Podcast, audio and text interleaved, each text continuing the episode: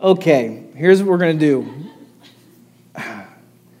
We're going to finish up a series today. Actually, I might even extend it one more week, but here's what I want you to do. For time's sake, we're just going to jump straight into the text today. Luke 15, 1 through 3, or 1 through 7, excuse me. And while you're turning there, I want to share a story with you. Uh, I have my, my, grandparents, neither of them are with us anymore. My mom's parents, uh, Jack and Betty Mooney were their names. And we had, I had the kind of grandparents that fought all the time. I mean, it was like an episode of Cheers or something like that. You know, they, they, they, there was just a feistiness. You never doubted the fact that they loved each other, but they fought like cats and dogs, and they did it all the time. And uh, you just kind of expected it. Uh, and so, on one such occasion, my grandfather was coming in. Uh, I don't even know what he was doing. He was outside. He was coming in, and, and he's a traveling salesman. Back in the days when you would travel and you would sell, they were converting the crank phones over to landlines. And my grandfather, that's what he did for a living for most of his career. And so he was a traveling salesman, and somehow or another, he got home. And, you know, I don't know if he'd been working around the house, but all of a sudden, my grandmother noticed he wasn't wearing his wedding ring. Uh oh. And you can only imagine with a couple that already kind of just likes to banter and fight and get a little cranky with each other. My grandmother, she let him have it. And she just knew that he was being unfaithful while he was on the road. And they went at it. And, I, and I've got com- verbal confirmation from my mother that this story is, is completely accurate. And so they got they went and had this big fight. And we're talking months later. Months and months later, my grandmother is outside working on the flower bed. And her tulips had emerged, sprung from the ground. And what is hanging off of the stem of one of her fully grown tulips is my grandfather's wedding ring. He had been outside planting tulips for her. The ring had fallen off, and the tulip had grown up through it and literally grew up with the ring so that it was just, you know, like, surprise. And now I don't know if there was a good apology or not. There should have been. But have you ever lost something that was really valuable to you? Ever lost your wedding ring before? Some of you are shaking your heads. Some of, the, some, of you, some, of, some of the spouses are already angry looking at the other one right now.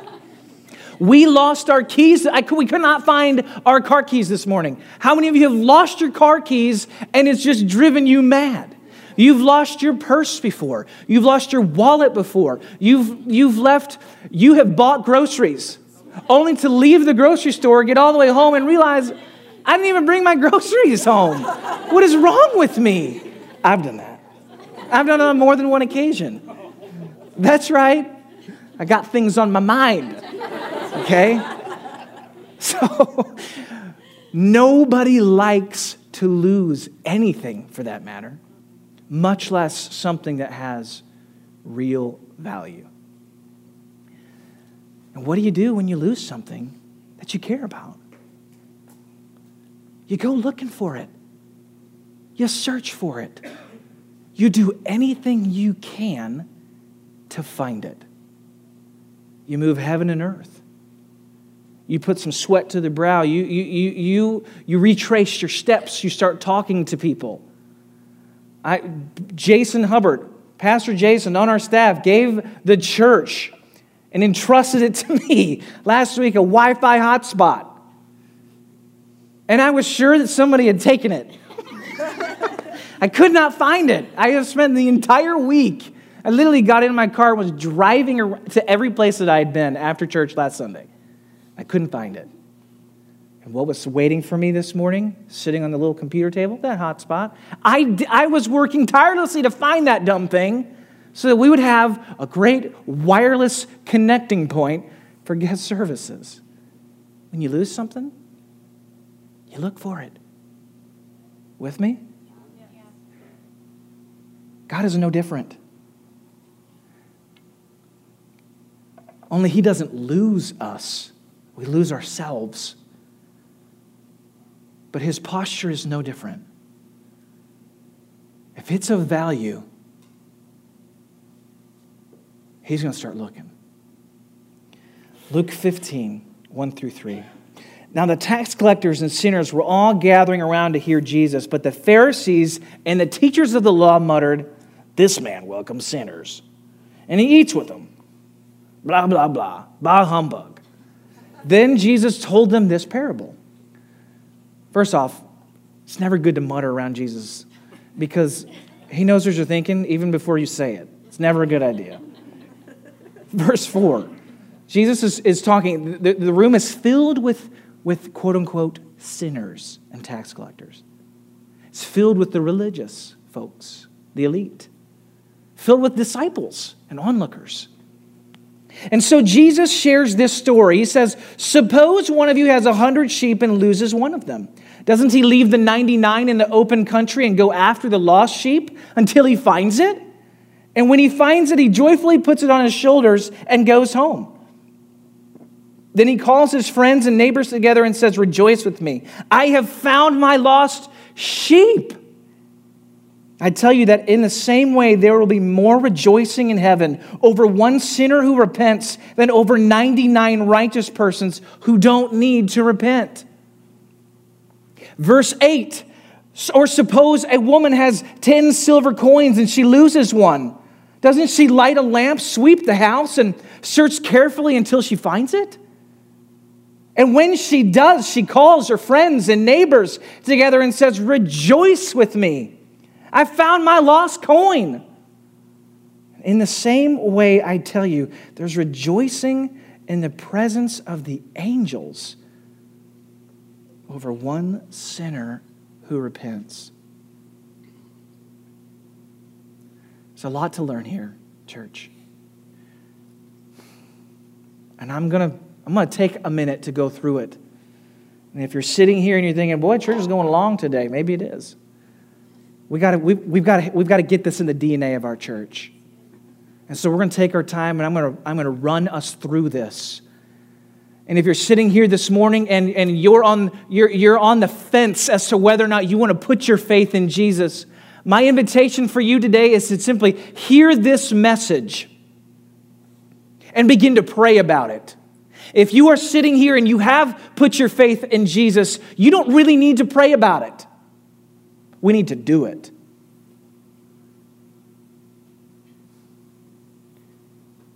Now, a message for everyone right now. It's good news for all of us is that you're never too lost to be found. I don't care how lost that coin was. The elderly woman could find it. It doesn't matter how lost the sheep was, the shepherd found it. It doesn't matter how far away the sheep had wandered. Are you catching my drift here? It doesn't matter who you are, where you've been, what you've done, you are never too lost to be found. And that is tremendously good news today. The flip side is also true that in our desire to become more like God, to honor Him in all of our ways, that means that when we read a parable like this, rather than always seeing ourselves as the sheep that's lost that gets found, there also should be a moment where we begin to see ourselves as the one who starts to go looking for those who are lost. Only God can ultimately snatch someone out of the pit of darkness that they're in and bring them into his marvelous light. But make no mistake about it. If you have cracked open this thing we call the Bible and read just about anywhere in it, what you see is God's heart for those who don't know him and his petition for those who call themselves his followers to do something about it. And so this morning, I want to remind you of some things that we have in front of us. If you desire to find that which is lost, it's going to require work. You say, Well, I, I didn't come to church to be reminded that I've got to work. I'm not talking about you're working to be valued in front of God or your worth to Him. That's not what we're talking about. But I want you to hear this. There are people that don't know Jesus. They exist in Romania and they exist right here.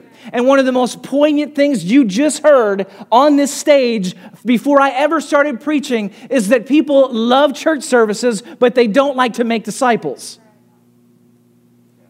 That's a problem they have in Romania, and surprise, it's a problem we have right here in the United States of America. And I want to urge you not to run from the good and worthy work that is in front of us as missionaries here on our soil. We've got work to do, and it's work worth doing. It's not work that should scare us or frighten us, it's work that should excite us. There's work that you do at your house, and you think, God, why did you do this to me? Amy and I are starting to paint our living room, and it's just, it's agonizing. Some of you like that. I hate it. But then there's also sometimes there's work where you get outside and you're sweating, you know, and you just you feel good about it. Yes. I feel like I've made a difference to my ugly yard. but this right here, the roller, no, it just does nothing. This is the kind of work that when you do it, you feel. You feel the, the presence of God working and moving through you it's work worth doing. And we've got a lot of it to do. Don't believe me? Turn to 2 Peter 3 9. Because the Bible says this as we look at the posture of God towards people that don't know Him. He says that, uh, or Peter, he says, The Lord is not slow in keeping His promise, as some understand slowness. Instead, He is patient with you, not wanting anyone to perish but everyone to come to repentance. God values those who don't know Him. And His great heart and desire is that they would not stay lost, but that they would come to repentance, salvation in Him. Matthew 9, Jesus says to his disciples, The harvest is plentiful, but the workers are few. Ask the Lord of the harvest, therefore, to send out what? Workers into his field. 2 Corinthians 5 17 through 20. Paul, the great apostle, says, If anyone is in Christ, the new creation has come. The old is gone, the new is here. All of this is from God, who reconciled us to himself through Christ and dot, dot, dot, gave the really gifted guys the ministry of reconciliation. Nope. He gave the pastors the ministry of reconciliation. False. He gave those who are fully mature and know the Bible, they've got 15 verses memorized, the ministry of reconciliation. Ain't wrong answer. He gave you and I and everybody in between who has been changed by the Spirit of Jesus Christ the ministry of reconciliation. And this is what he says God was reconciling the world to himself in Christ, not counting people's sins against them. And he has committed to us this message of reconciliation. We are therefore Christ's ambassadors. As though God were making his appeal through us. So let me under let me, let's do the math. If you are not, on behalf of God, making an appeal to those who don't know Him, that they might forget how we do it for a second, simply that you would make the appeal, that you would present your life as a window to God that you would be leading people to the cross. If God has given you and I the ministry of reconciliation and we are his ambassadors, and it's as though God were making his appeal through us, if none of us are making an appeal, then who is hearing about God in the ministry and the moment of reconciliation that he's given the world? Now, can he do it without you? Of course he can. God moves in logical ways, mysterious ways, every kind of way. He moves in people's dreams. He can move through a song on the radio. He can show up in somebody's car while they're driving by themselves. But you know what I see more often than not? Most people come to faith because they've had an interaction with somebody else who knows Jesus and they have the courage to talk about it. You and I are his ambassadors, and he makes his appeal to those who do not know him through you and I. And if we shut the door, then guess who's not hearing the appeal? No one. Feel it. There's a show on TV called Lost. Anybody remember that show? Yeah. I loved that show. The ending was a little wonky. But okay. Some of you are bitter still. I am. I'm upset about it still. I gave like seven years to that show. Well, there was this moment. Amy and I were newlyweds. We had a little townhouse in Nashville, and the show Lost would come on, and I, we did not miss that thing. I loved that show. It was crazy, it was weird, and left you with all kinds of curious questions. And understand here's what the show is about there was a plane that crashed. And all the passengers are stranded. They survived and they're stranded on this weird, mysterious island. And these strange events begin to happen. People that are dead are showing up alive. All of a sudden, there's others and people living on this island. You're wondering how they get there. They're finding underground laboratories in this island. I mean, it's whoa. It was intense. And as we were watching the show, there was, an, there was a commercial that came on for Oceanic Airlines during the commercial break of the show Lost. And if you know the show Lost, the airline that they all got on, the plane crashed on, was Oceanic Air. And I sat there and I thought, this is a commercial break, but they're showing a commercial for something inside the show. Whoa, is this a real airline? So I got on, on the internet and I looked it up. Full blown website. You can book tickets. So I did. I went to it and I called the number. I was like, this is crazy. Is this a real airline? Because I'd never heard of it. And they started showing other commercials for products and things in the show that I'd never heard of. And I thought, either I have been disconnected from this planet or they're promoting things within the show as if they're real. And so I called the airline, I hit my menus, and, and, and you know, some, a woman's voice gets on the phone begins talking about Oceanic Airlines. And then all of a sudden, you hear on, on the line the door open, a door shut, footsteps come in. The woman who's talking to me on the phone whispers, They're coming for me. It's not what, it's, it's not what it seems. She screams, the line goes dead. Now, meanwhile, I've been watching the show with no lights on, just the glow of the TV. Amy has gone upstairs, and I'm like, oh my gosh. Babe, I don't know what's going on anymore. I don't know what's real or not real. I think I'm the lost one. I don't know what's going on. I've lost my bearings here. It's real. Is this real or is it not? Ah! And this is exactly what Christians do.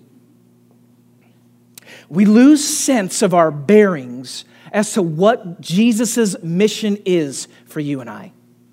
We lose sight of what's real, what's important, and we begin to give our lives to things that have very little significance. Hear me here for a moment. Wes, not yet. Hear me here for a moment. So I just shut down Pastor Wes. I want you to hear this, church, because it's important for us. Jesus came to seek and save the lost. He, he died. He rose again. He breathed His Holy Spirit into His disciples. And then He entrusted us with this great mission of getting off our tails and seeking and bringing to Him those who need to be saved. We cannot deny it. And if we spend any more time trying to figure out what is this, what's not, what's real, what's not, we've lost my, our bearings. I love church service, but reaching people that don't know Jesus and making disciples, well, that's not really for me. Yes, it is. Yes, it is. If you follow Jesus, then you are answering the call to reach those that don't know him and to help people become disciples. There is no ifs, ands, or buts and in between. We cannot say we are Christ's disciples if we do not do what he has asked us to do. The very nature and word of the, of the word disciple means that you follow him. Now, if you're sitting here and you're feeling condemned, if you're feeling guilty, don't. Feel gripped. I must say that again. Don't feel guilty this morning. Feel gripped with an urgency to go and let God use you to be an impact in your community, in your family, and in your neighborhood. Now, you might be sitting here and saying, ah, you know, there, there's all these reasons why not to. I get them. I don't want to be labeled as this. I don't want to be thought of as this. I don't want to offend people. I've got great news and bad news for you. Cross of Jesus will always be offensive. And my attempts to make it unoffensive are actually hurting the discipleship that needs to happen in the people around me. I'm not saying be ugly. I'm not saying go on a social media rage. Don't do that. You don't have to be a strange Christian either. But understand the cross of Jesus, it is an offense. Because inherently in following him is me hearing however it gets communicated, hopefully graciously and hopefully mercifully and hopefully with kindness and the hope of Jesus. But understand, inherently in me coming and being brought to the cross is the message that I need to die to myself and be found in Jesus, that I'm going the wrong way. And that is offensive. But, church, we've got to get in the game and have some conversations that might actually offend somebody from time to time. And we can talk strategy all we want. But when is the last time that you had a conversation with somebody where you were talking about Jesus Christ to somebody that didn't know him? When's the last time? When is the last time you left the 99 for a minute to go find the one? And that means that you are reorienting your life. That shepherd that left the 99, I'm sure he wasn't real thrilled about going. Probably had to put on a thicker jacket, had to get his, his you know, sharpen up that staff, didn't know how long he was going to be gone, tighten up the shoes, leaves the 99, and he begins to walk. He might be going up a hill, might be going down a hill. It might have been cold, it might have been hot, it might have been long, it might have been short. We know nothing, but understand he was willing to do whatever it takes to find the one that needed to be found. And that means prayer. That means conversations. That means hard conversations. That means easy conversations. That means more prayer. That means being wise. We could talk all day about strategies for reaching the lost. I don't want to do that. I want to talk about your heart and your concern to do it because if I can get you there, or if you are already there, here is what I found. When somebody answers the, the knocking of God on their heart, the answer to have a little courage with those who don't know Him, most of the time they'll figure it out. Most of the time they'll be so hungry and so desperate. They'll figure out ways to talk about Jesus to the people they care about. Might be hard at times, but they get it done and they do it. They leave the 99 and they go for the one. Come on up. I've got like three messages still left to preach, and I'm not going to have the ability to do that all this morning.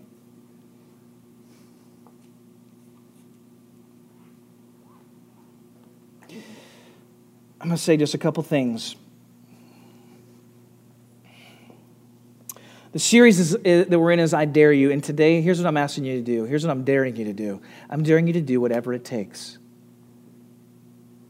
to have the conversations with people that need to be had. If it's hard, so be it. If it's easy, amazing. If you don't have the friendship and you need to position yourself in a more in a better way so that you've earned the right to have the conversation, great, do it. If you need to start looking at your schedule, this is what I do. The truth is this things that you value, you make time for, do you not? If you really value the things that Jesus values, then we make time for the things that Jesus made time for.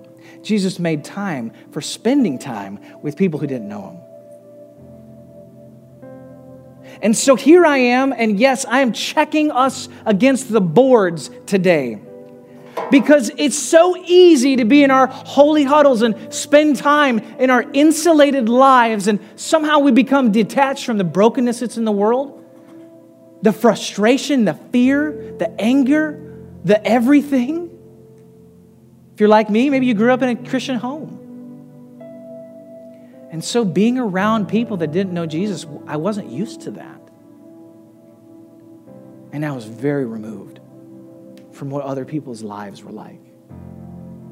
Which meant that as I got a little bit older and that God had began knocking on my heart, it meant that I had to do a little bit a harder job, a harder work of putting myself in a place to build with people who didn't know him.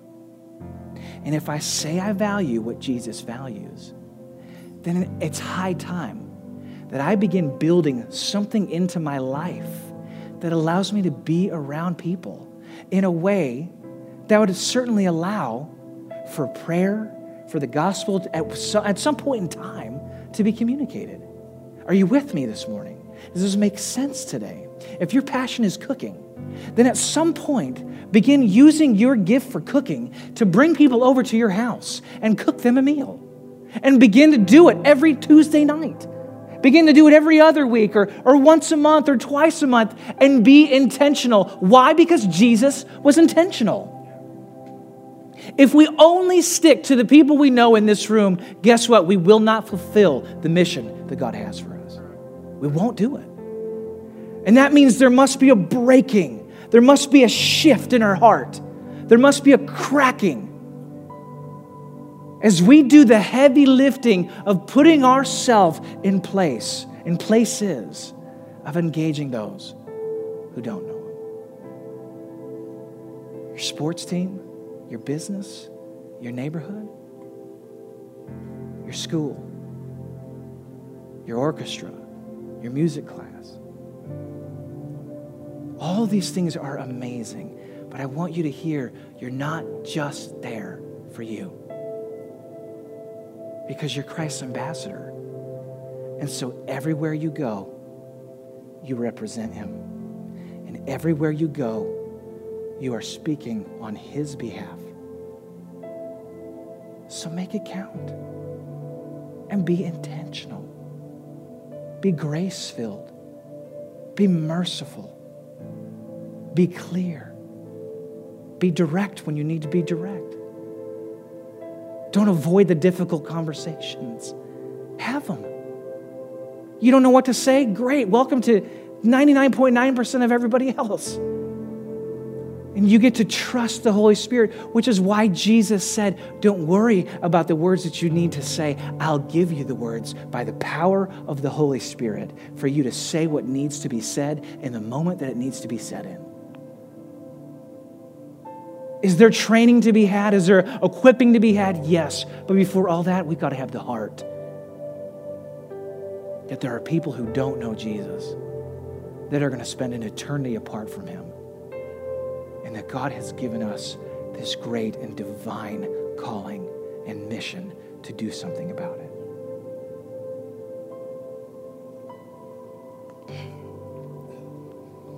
I dare you to do whatever it takes.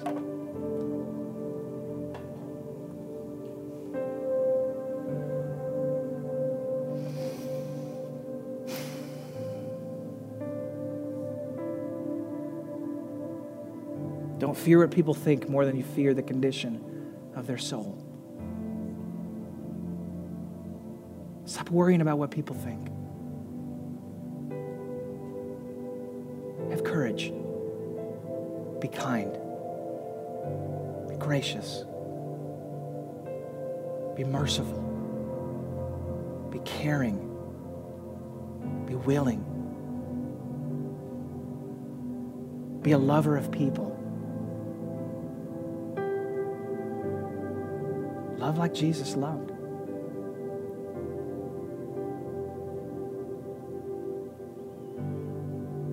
If sinners will be damned, at least let them leap to hell over our bodies. And if they will perish, let them perish with our arms about their knees, imploring them to stay. And if hell must be filled, at least let it be filled in the teeth of our exertions. And let not one go there unwarned and unprayed for.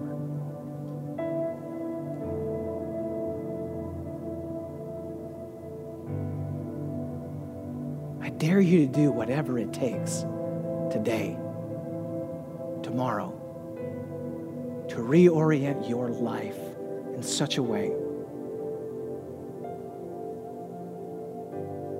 that God might use you to bring someone who does not know Him into His marvelous light and into His marvelous grace. Father, we pray today.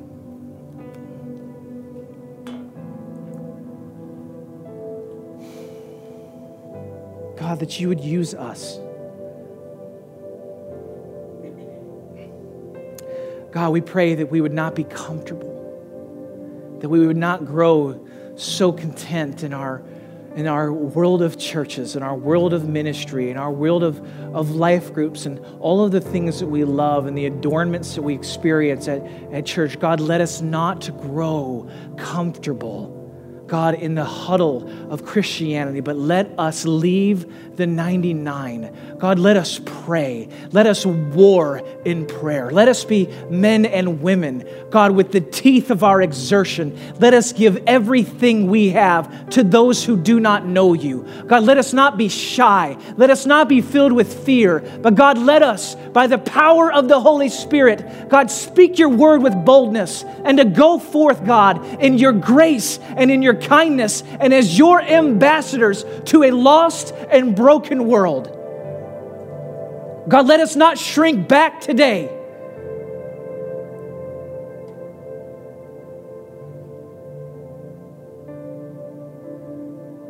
But do anything and everything it takes to implore those who do not know you, God, to step into your light to encounter you, God.